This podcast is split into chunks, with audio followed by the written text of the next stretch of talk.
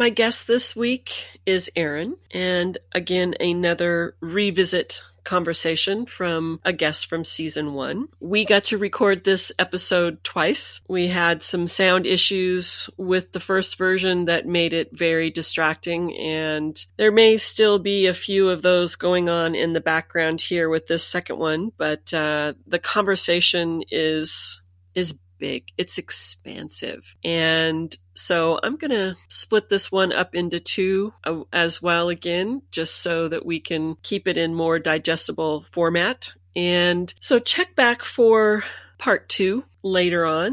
And this conversation is a lot around movement, around breath, about life, life happening now, and what's going on again as we heard from Steph about the School of Authentic Movements and the Retreat Center, and Erin expands on that from her perspective. And we also talk about a whole lot of other things going on in life right now that revolve around inclusion, revolve around some racism, just actually being able to have a conversation and hear each other and hear about our lives and our experiences. And it's a great conversation, and it's a part of what continues to fuel me to record this podcast and have these conversations because it's so important. And it's so important that we have them and that we learn about each other, that we all come from different perspectives. We all have different experiences, but that doesn't mean that we can't meet somewhere in the center as long as we're open to listening and sharing about who we are and how we ended up where we are in life. I hope you enjoy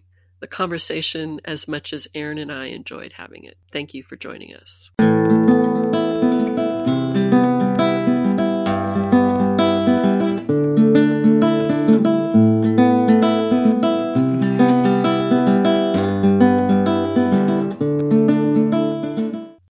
And thank you for joining me for another episode of Titanium Blonde Talks, the podcast for women, about women, sharing their stories, uplifting, and supporting. This is a re record, and we're going to just move forward.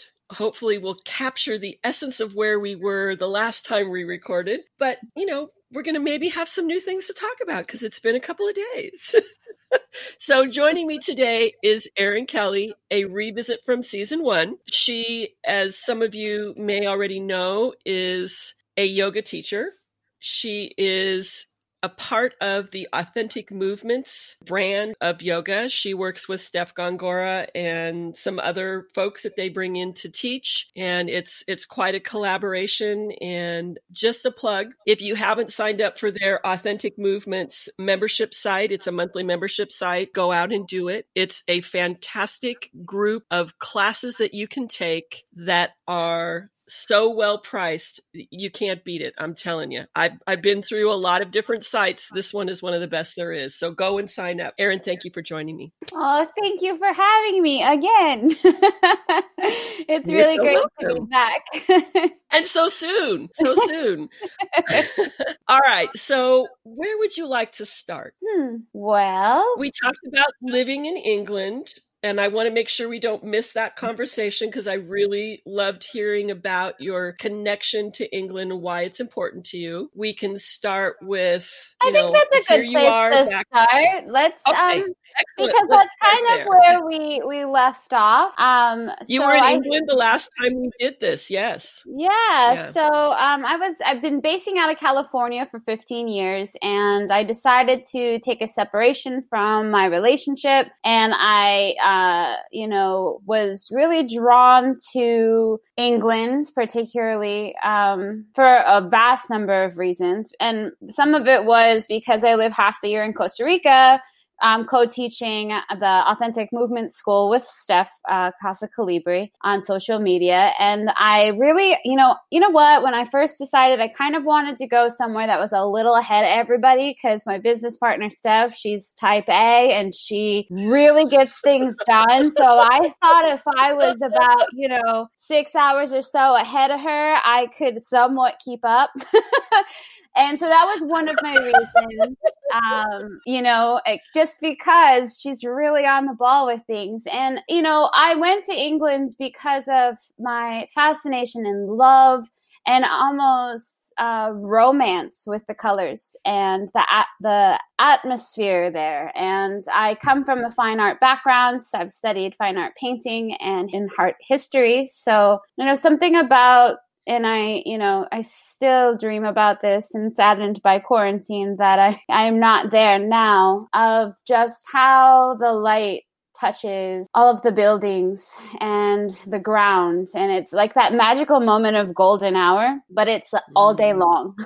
and it's just a way of where the textures you can taste the colors when you walk around and it's just unlike anything i've ever seen let alone the architecture and the history and it's so it makes my inner soul dance and i know a lot of my friends from england would be like wow that's not the perspective i have of our country um, you know and but it's something about it spent uh, most of last winter there and then i actually went back and spent all of last summer there In the off months i was in costa rica i am now in northern california California in the foothills of Santa Cruz Mountains, where I've spent most of the beginning of 2020 with a couple of months in Costa Rica uh, teaching. Uh, but this is also a lovely place to be as well. I have moved my whole life and I don't know, I'm 38 now. I don't know how that happened. Um, and I've moved about 50, I don't know. I haven't sat down and counted, but over 50 times. And so I, I am at this point, I keep trying to grasp to create and building a long lasting home because it seems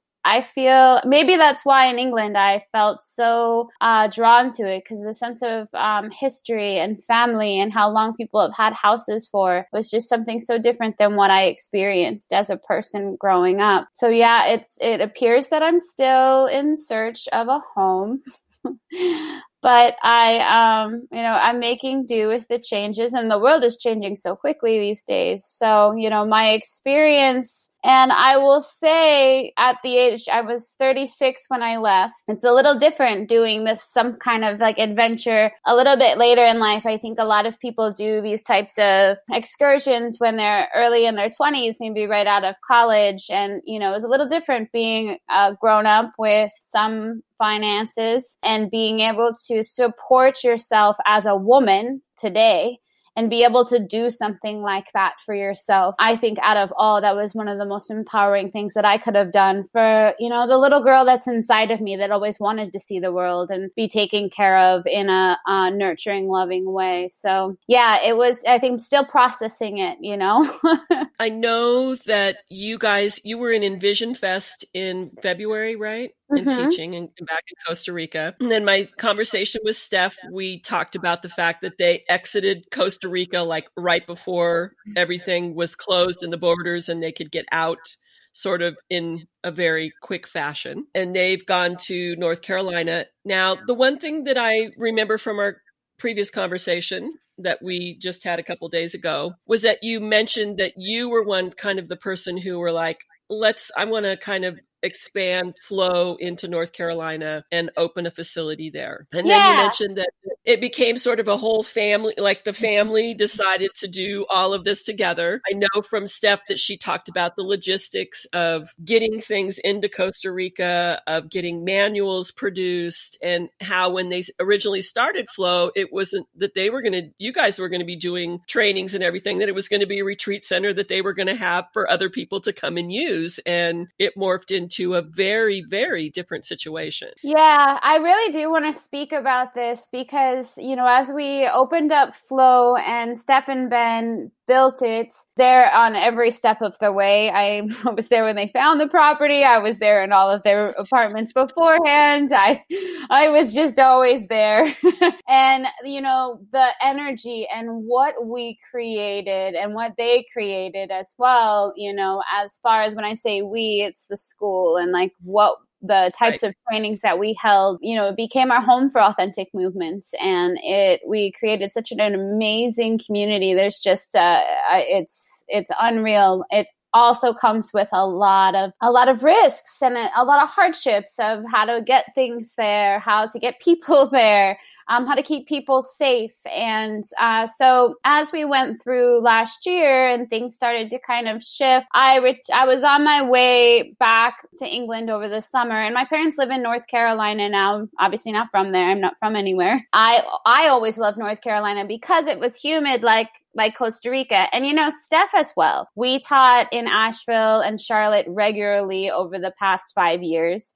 And we both were kind of like, this is kind of cool. So I, I thought, you know, I didn't, that moment, we were still functioning really well and flow in Costa Rica. You know, I was like, you know what, maybe I'll just kind of start a little farm, kind of maybe we can work this into like an expansion of, so we can take it into the US summer months to be able to lead trainings for people that are, we have a lot of people that are teachers that want to be yoga teachers, like educational right, teachers. Right. So, I was like, okay, well, let's just give this a go. And so I moved all my stuff from California. It was too hard to keep going back to Los Angeles after my separation. So I decided, and plus, I, you know, California to me was such a transitional part of my life. And I got sober there, but I also used there. So it was just one of these things of if I decided to come back to California, it was going to be a decision to that I actually made. So that moment in time, I shifted. We looked for you know, cool farms and I was out in the mountains in the summer before England last year and uh, really just kind of starting to envision what a home would look like for me. And things started to change, and as they do, and we decided that, you know,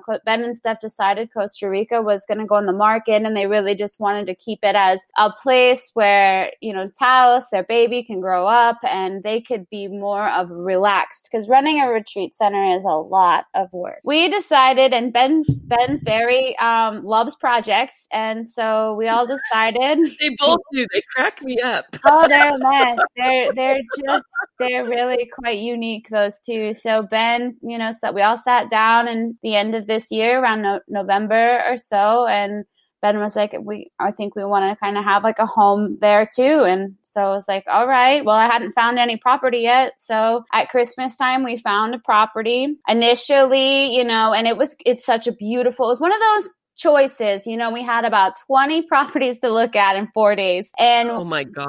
We got to a lot of them and we are like, no, no, no. And then some were really neat, but they were all the way up on the crest of a mountain. And while that is great, we've already had a really like rough time going up and down mountains. Logistics, yeah.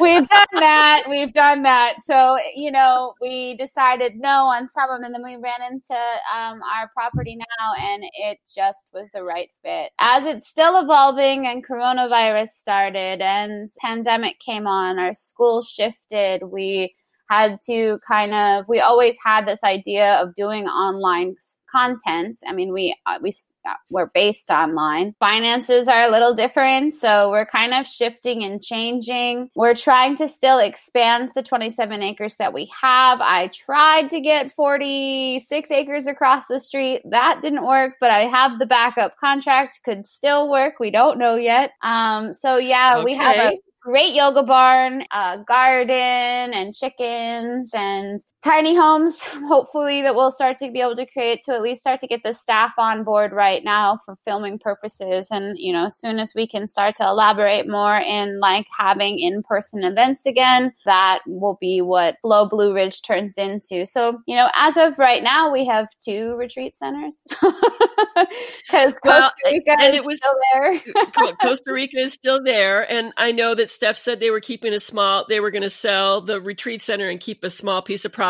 for, mm-hmm. you know, just to be able to go and visit there and, and live yeah. there for part of the year. Yeah. And she talked about too that in North Carolina, that it was going to be less about hosting everyone on site and making use of like local bed and breakfast, small mm-hmm. locations for people to stay at so that it would be a little bit less work in order to host these retreats and that people locally could come that you know didn't necessarily need accommodations and that sort of thing yeah. so when you looking at the 40 acres across the street, were you looking at some way to maybe then have like some locations for people to stay? Or? Well, ideally, we were thinking so we usually have about 30 people come for training. So we were thinking of right. hosting somewhere between 15 to 20 or at least having accommodations for those. So Steph was going to take 10 and then I was going to take 10. It was all going to be, ba- I was thinking more of like yurts and tiny homes and Steph, I think, was thinking tiny homes. But again, Ben's ideas change on the regular, so we don't know. um, you know, and as far as like dining consoles, so having kind of like communal areas, different types of meditation decks. I want an obstacle course on my property, so that was kind of what ah. I was ah. thinking. Is uh, you know, I'm really into kind of running a lot, so creating yes, an obstacle course and things like that. So just more, um, more expansion, more amenities, different types of sustainable uh, avenues as well as creative dens. So for me, in our 500 hour, I talk a lot and work a lot with people about developing their own creative language. And that involves kind of picking up various mediums because uh, believe it or not, a lot of people think they aren't creative. Our school has a creative feel to the movements. And so I really try to help encourage people to develop their creative language. So for me, I was going to have the art barn. I was going to ask, are you going to have an art barn? An art barn. and, you know, so the whole concept of my side um, is uh, like the idea of the inner workings of the brain. Since I also do a lot with psychology, I was going to have a lot of, well, hopefully still have a lot of different pods for the different avenues and the concepts of what the brain takes over takes takes us through in evolution and change. So kind of residing back from like the cognitive thought thinking factual brain because that would be in our educational place on their side. This would be more on feelings sensations textiles creativity emotions, just a lot of different ways to communicate with that. Host like art weekends and do all kinds of fantastic. I got to tell you, there's um, a couple here where I live, and they had an old beach house on the beach and they'd mm-hmm. lived in it for years and years and years and decided to eventually tear it down and rebuild a very sustainable home and she is a potter and a painter i mean an artist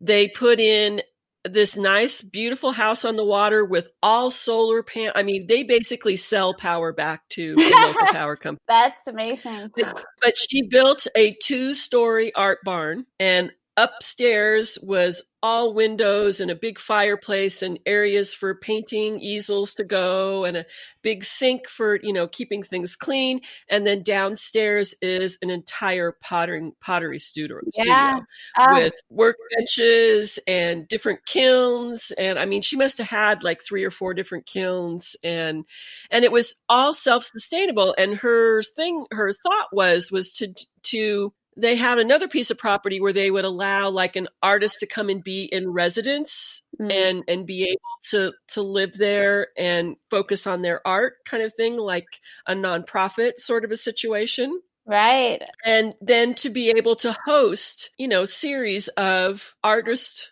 getting together or people who want to explore how to work with pottery or learn how to paint or to have established artists come so that it could be like a collective because mm-hmm. like you and I know we talked about this when you come together in sort of a workshop or a situation where you are together for a concentrated period of time there's something magical that happens in that connection. Really And, and it's so, as I'm thinking about this, it's just like, you know, it's moving beyond just the movement piece of, of the yoga or functional, however you want to include yeah, the movement. Yoga movement. I mean, I know right now it's like, what do you call it? And I mean, and I think that that always is such a fun question because we do get that a lot too. Like even just on a comment on Instagram, like, is this even yoga anymore? Like almost accusatory. I'm like, I don't know. what well, do you think? Is, I, I don't really want to, st- you know, where I started with Iyengar and very rigid is not where I'm at anymore. Mm-mm. And and the, as the fact as we age, we lose that connection to the floor and multi planes of movement. That's my goal is to really, my target audience is really 50 and older is how do you maintain that sense of curiosity, the capacity to be able to still work with certain aspects of yoga, but to also take it deeper to stability, mobility, and longevity, right? Because longevity leads to, in, in some sort of a movement practice, leads to independence in your Mm. life. Yeah. And as you get older and you approach, and, and I said before, I'm dealing with my folks at 81 and 84, wanting to stay independent, wanting to stay in their own home because they've, they've lived their entire life that way is how do you foster that through a movement practice that then gives you the confidence, the mobility, the stability, all of that to be able to bring that all together to live a full and independent life. And I see the things that you guys are doing and it speaks so much to where I'm at with all of this and the somatic movements that I've been exploring. And I just think about the fact that I've gone from calling myself a yoga instructor to a movement integrator, right? Mhm. Because I'm working with multiple modalities. And while yoga is great for certain things, there are other things that tie into it that I think are fantastic and people need to explore. But I don't know whether you guys have, and, and like you said, you get comments on, on social media is, is this even yoga? And some of it is negative. And I've had some negative reactions from some of my students going, can't we go back to the old way of doing yoga? And it's like, not, no, I can't. As an instructor, I can't go back there because as a person, it was my in my own practice. I can't. so talk a little bit about curiosity and fostering that and creativity and how those are connected and what your thoughts are on that. My thoughts are so, as our school, we have a lot of founding traditional aspects that are rooted from the beginning parts of our education. So, we do believe in a sense of really understanding something first um, in order to kind of evolve from a starting point or from a starting point. So, kind of knowing what your root is. And so, in giving, giving respect and appreciation towards what came over as it, you know, we began to westernize yoga and then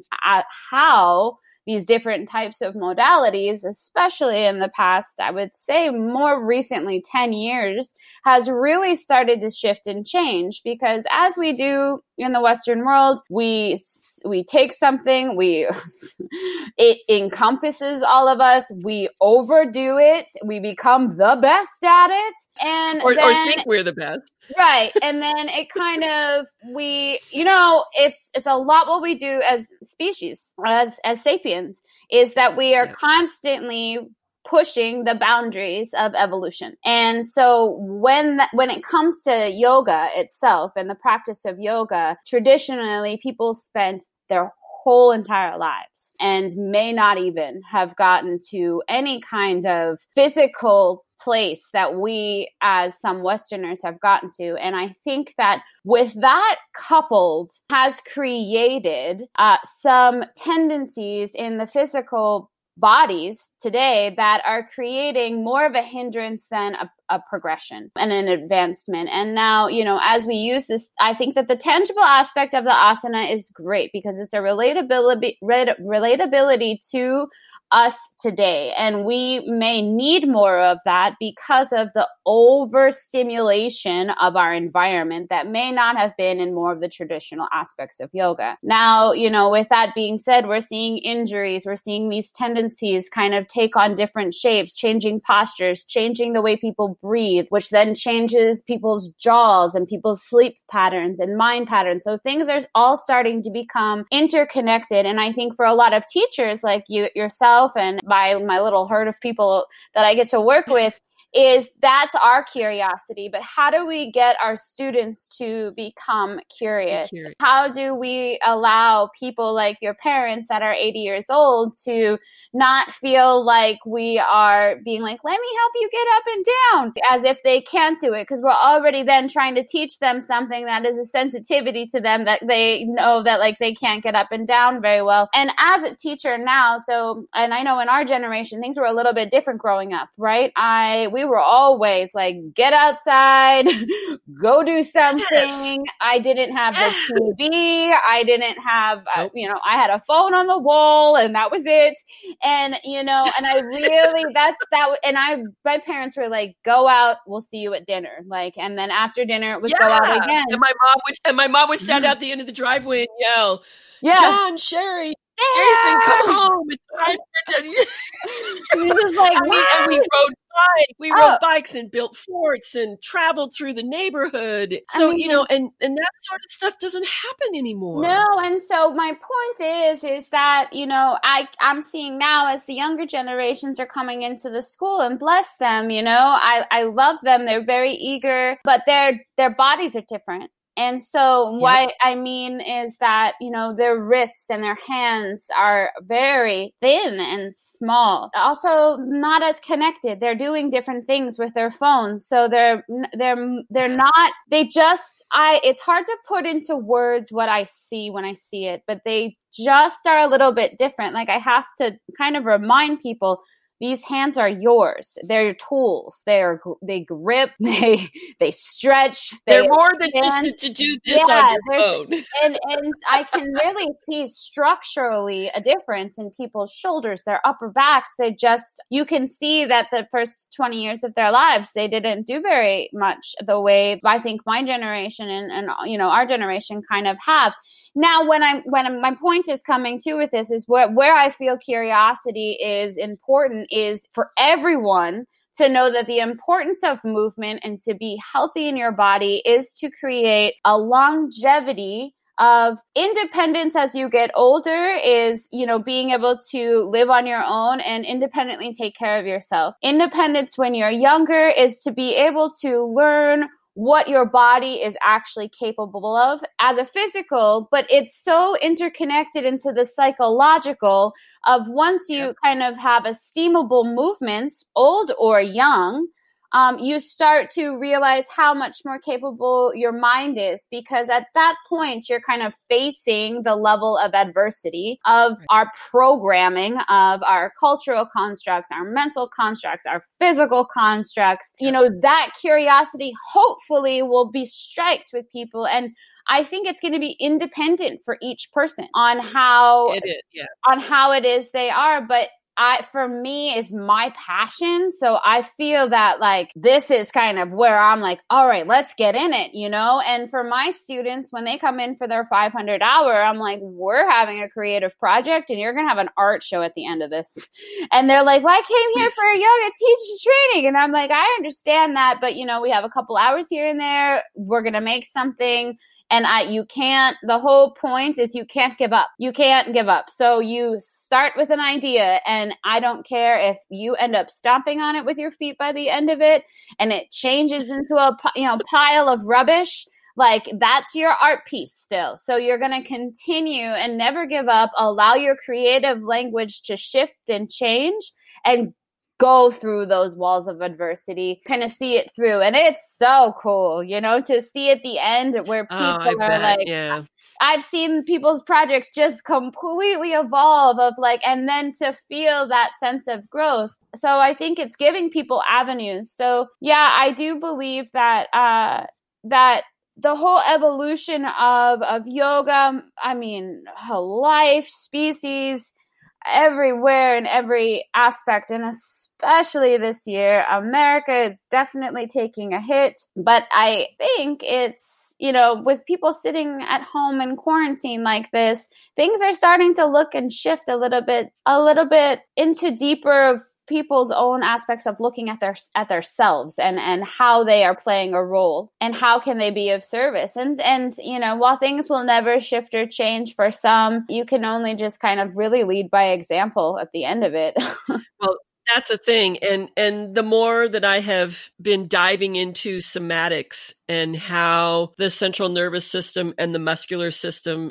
and the disconnects that can happen in that space because we get overwhelmed with information. Your brain can only process so many things at once and then it loses because you've created this this memory it loses the connection to your muscular and you're you're moving in this habitual pattern of motion which may or may not be optimal for your particular body mm-hmm. and the fact that we all walk around housing every accident trip ball surgery, broken bone, you know, whatever it is. I mean, I've lived my life as a full contact sport. I played softball for close to 40 years. I played volleyball for 20. I mean, I've been active my entire life. I've been in and out of a gym since I was 15 years old. So I look at that and I think about that I have these spaces, these what I call my broken bits, that when they happen when you're younger, you heal, you move on, you don't really think about them.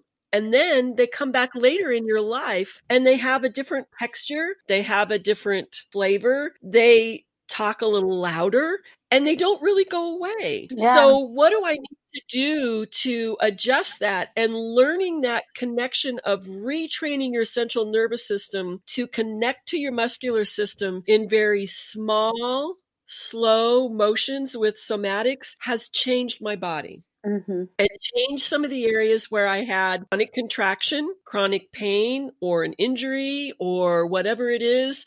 And it's really helped me to really tap back into my body and how it moves. And for me, that's the biggest thing when I get my students in class is I'm asking you to bring your, your curiosity to your practice because your body wants to have a conversation with you. Are you willing to pay attention? Mm, right. And a lot of those people that walk through the door they're not connected to their body, right? They're over here, they're behind themselves. Mm-hmm. And to watch that happen, to watch those people. And I, I learned about young people and their disconnection to their physical body in a way that I never anticipated because I started ballet at four. So to me, it was a, it was, it was automatic that connection to body placement, movement, how your body moves through space and to try and coach teenage girls in softball and how to maximize their movements as a woman was really, I had to really take a step back and go, I have to be able to speak in a way that they can hear me and understand and process it because I'm coming from a, a knowing that they don't have. Mm-hmm. As you talk about this, you're talking about all age groups stepping through those doors when they come to your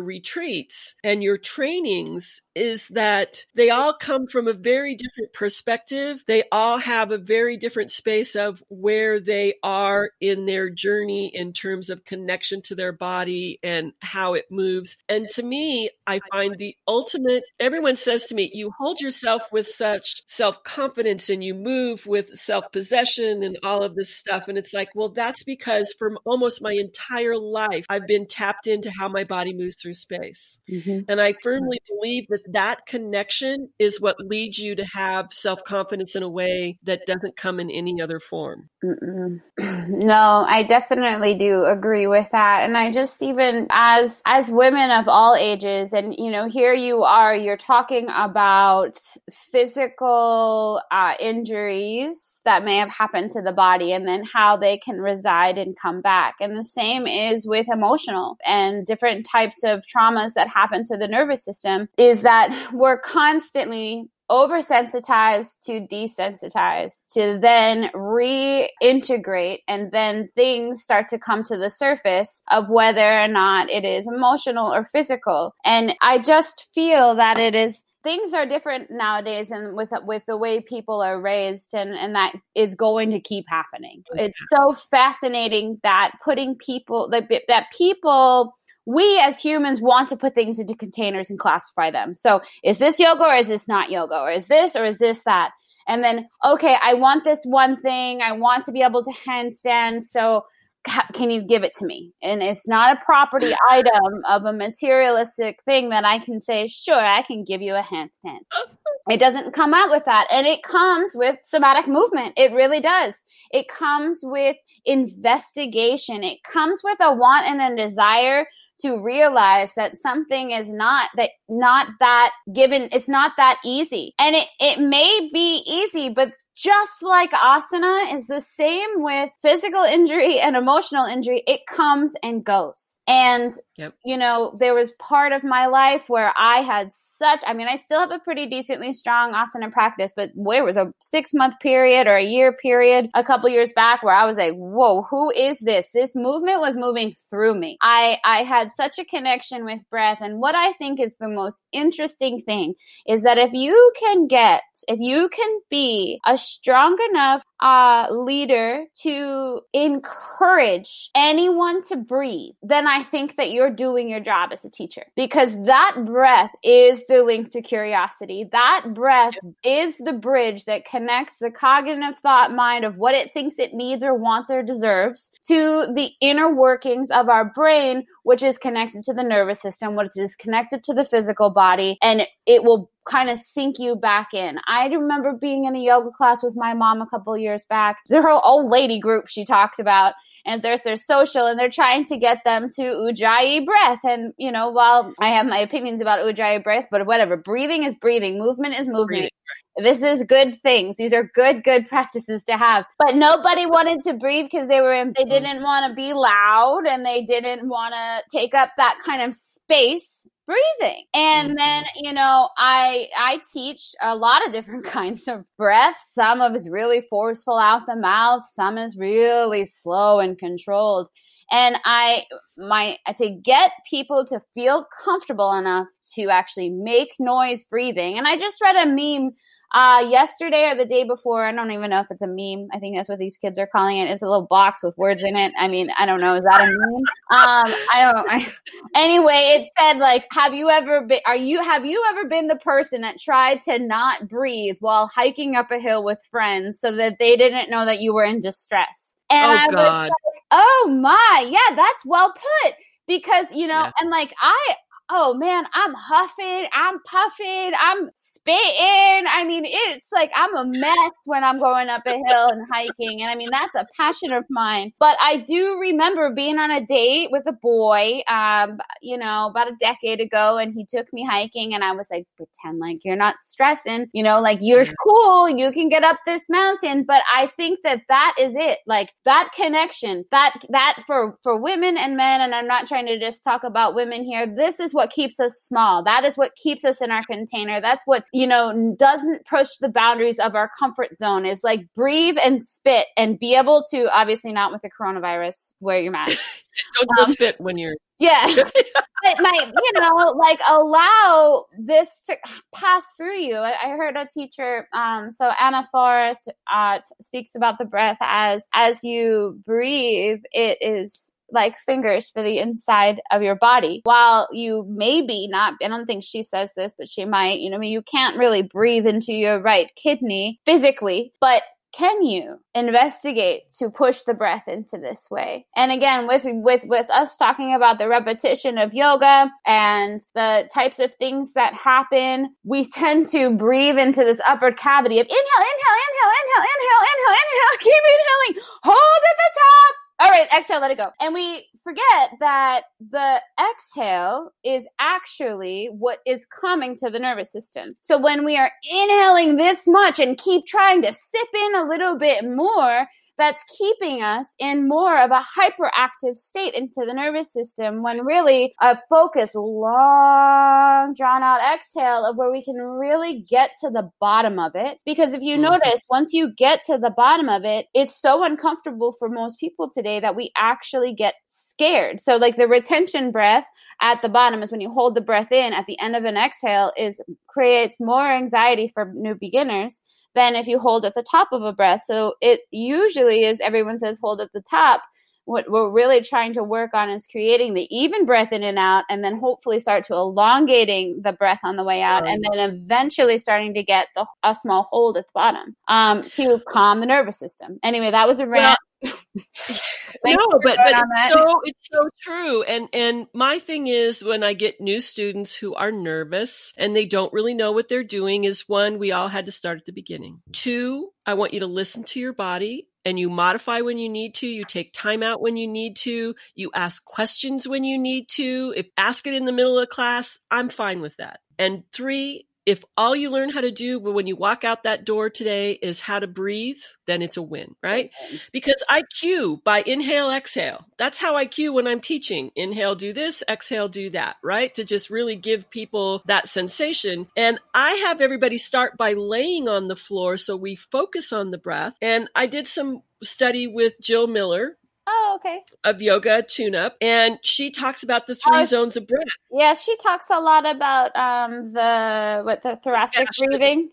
well, she, uh, she talks about so three zones. Like zone number one is the belly right? And mm-hmm. even though you're not breathing in your belly, so like belly thoracic breathing or something, I think is what she yeah belly thoracic. Well, she's got two. So there's the the belly, there's the the the chest, the mid chest, and then there's the upper chest. So zone one, two, and three. Mm. And that, you know, your vagus nerve is in your belly. That's what's all connected to your central nervous system. And that you really want to live in zone one, right? Mm-hmm. Because that's the space that gives the diaphragm room to move, the lungs the space to move, and that we're not just taking those short, you know, deep inhales. Staying up in, in inhalation, yeah. In, in zone three. And that when you exhale, and I was taught this a long time ago too, is that you exhale, and when you get to that bottom of the breath, exhale a little bit more because maybe the there's a little effort, the bottom, mm-hmm. right? And then one other person that I learned something for from several years ago was Sadie Nardini, and it changed. And it took me a while to make the switch, but she talked about that instead of if you're in a forward fold, you inhale and come up, do it with an exhale because mm-hmm. when you do it with your exhale, you're pushing that air out. It's engaging the belly muscle mm-hmm. to help support your pelvis and your spine mm-hmm. as you're moving up. Mm-hmm. And that changed the game for me tremendously. Yeah, I think it's wonderful of- as far as like core is concerned because, you know, we are naturally, uh, and core is a huge passion of mine um, contracting the abdominal wall on an exhale and so it's right. great to be able to use our breath as a tool connector to kind of get the core to turn on and stabilize especially when we are moving in motion when the lumbar spine needs to be stabilized by the core i speak a lot about breath to, we have um, a functional uh, biomechanic uh, movement specialist. Uh, he probably could describe himself better than I just did. Um, but he's fabulous. His name's Anthony DeFilio. And we talk about breath a lot and nervous system because while he is there to help kind of co-train the students in their bodies to kind of be more aware of things, you know, he's also super connected to the psychology aspect of the mind and then also how posture is. So he has lots of really great breathing exercises. And we were having a, a, a talk and it so it's like our eyes are are in the front of our, our body and we are seeing forward. We mm-hmm. never think about or look at the backside. So while we talk about the breath into the the navel and the sternum into the collarbones because that's what we can so easily associate with. And there's nothing really wrong with that. But what i no. really liked is the perspective. So with yoga we have the bandhas we have the navel pulling in and up. We're kind of playing with the pressure system of our core. So of the natural pressure system of our pelvic floor and the diaphragm and then the throat and kind of how they interact which i think i've, I've read it's like 20 pounds of pressure kind of redistributed distributing itself. And so, and we're still thinking it on like the front side of the body and, you know, the anterior side of the body. So as we think about the breath, that the lungs are actually the back of the heart is actually kind of the front of the heart. and the, you know, the upper cavity of the lungs don't get as much action as far as mental connection to it. So I've been thinking a lot about these types of circular breathing so that instead of we're inhaling to lift the sternum up, right? We're actually thinking about inhaling and filling the back of the heart up and feeling that expand. And then as we exhale, we're exhaling over into our sternum so that our sternum softens and our rib cage softens. And this helps to kind of draw that front awareness of like the TVA and maybe even the rectus kind of pulling the rib cage down and joining it towards the pubic bone, kind of really kind of recreating what posture looks like. Because if we have this overextended rib cage, that kind of translates into an anterior tilt of the pelvis, which is two huge tendencies in yoga today, and then where people are like, "Why does my lower back hurt? Can yoga fix it?" And it's like, well, like you might need to start, you know, figuring out posturally what it is that you're starting to work deal with. And I mean, that could be one of many reasons why we have low back pain, but that is such a general statement. You know, I love the idea of like, how can we play with breath more? Like, we think yes. about it a little bit differently? And I love uh, Jill Miller's. Uh, I was just listening to something that she was saying the other day about about the kind of the exchange of pressure and playing with that kind of concept. Um, and then it made me think of the back body conversation that Anthony was talking about. Of like, you're right. I don't even think about my breath up there. And well, and see, and that's that's why I teach the way I do in the beginning because I said, you know, what I say to people is we think about we lead with our head, we our energy is always moving forward, we're thinking about we're seeing forward and we've lost the connection to our back. The only time you think about your back is when it hurts. Mm-hmm. Here's what I want you to do. While you're laying here and breathing, I want you so we're first we're going to we're going to zone in on those three zones of breath. Then we're going to do that body scan with everything on the posterior chain chain that's closed chain connection to the floor. Mm. And you're going to start with the back of your head and you're going to move down. Now, when you're breathing, I want you to think about the fact that it's not just your lungs lifting here, but they're moving to the side. And more importantly, they're expanding into the floor. Why? Because your lungs need to be able to expand behind you. Mm-hmm. Yeah. That's your breath. That's 360 degrees around your body that you should be thinking about breathing. Not here, not this but it's been so easy, and then it's the idea of ch- of changing patterns. So there's even yeah. just like the way that I've seen um, some really interesting. Uh, uh, I'm going to butcher this word. Endoscopes. They put a, a thing into your throat, yes. and you can uh, a little video camera. I'm, I'm not a doctor, obviously, I think that is what it's called, though, and something like that.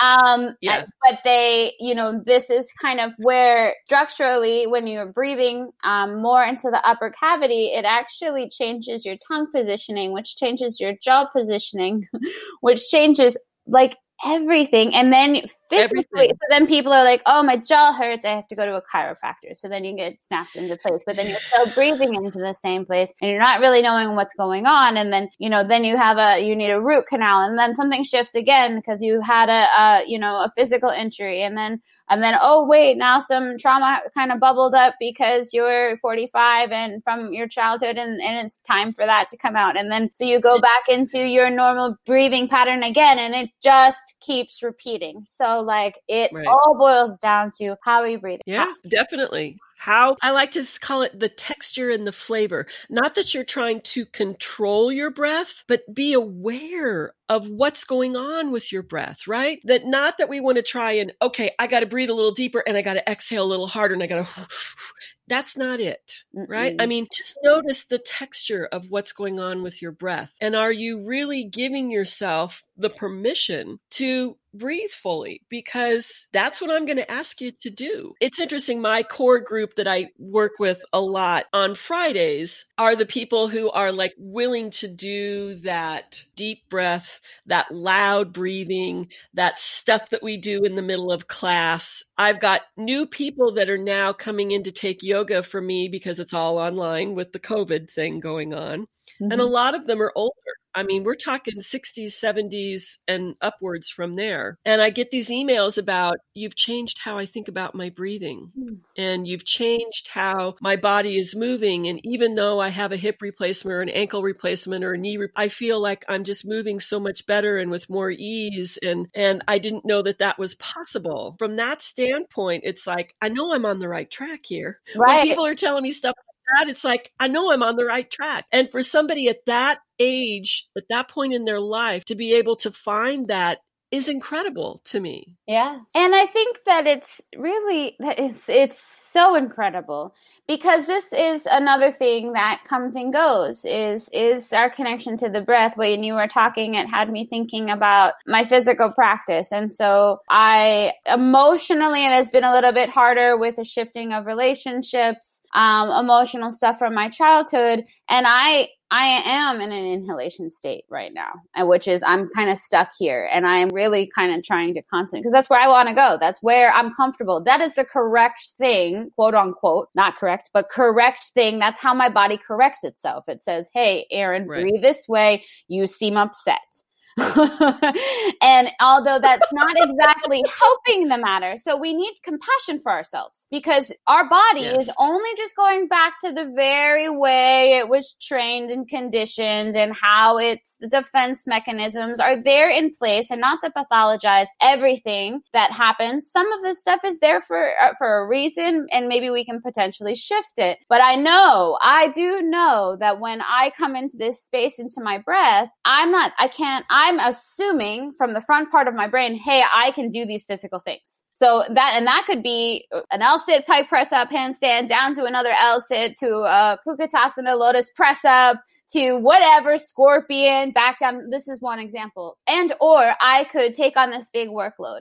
I could get involved in a new relationship. I could move my stuff across the country. I think here from the front part of my brain that I can do this. And I'm saying I am I'm thinking any any circumstance that applies to anybody's life right now. As soon as the breath was is not linked to any kind of particular conscious choice. So if I wanted that Kukkutasana press up, this is how the tangible aspect of of yoga movement translates into the physical world in how we move through it. If my breath is not linked and if I am not fully present and I'm not basing my movements on assumptions or expectations because I have once done something, if I'm not there and that breath is not linked, it will not happen. So yeah. the point is, is that when you know you're kind of in this autopilot mode, which is so easy in society, because we don't even is. realize that we're it is the correct thing to do. We are feeling other people's energies. We are we need to progress, we need to do this, we need to do that. So I think that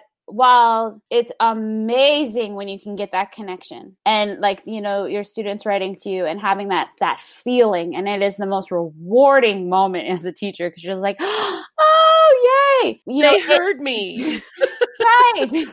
Um that's incredible. It is so important to have compassion for when when your body just goes back to the way it used to be. And and yep. but the difference is is the curiosity sparks the awareness of knowing like okay mm-hmm. now i know why i'm here okay so right. now let's see yep. if i can shift i can get back there well and and the other thing too that i have been finding is that you know a lot of times when people talk about grounding in yoga it's about feet right?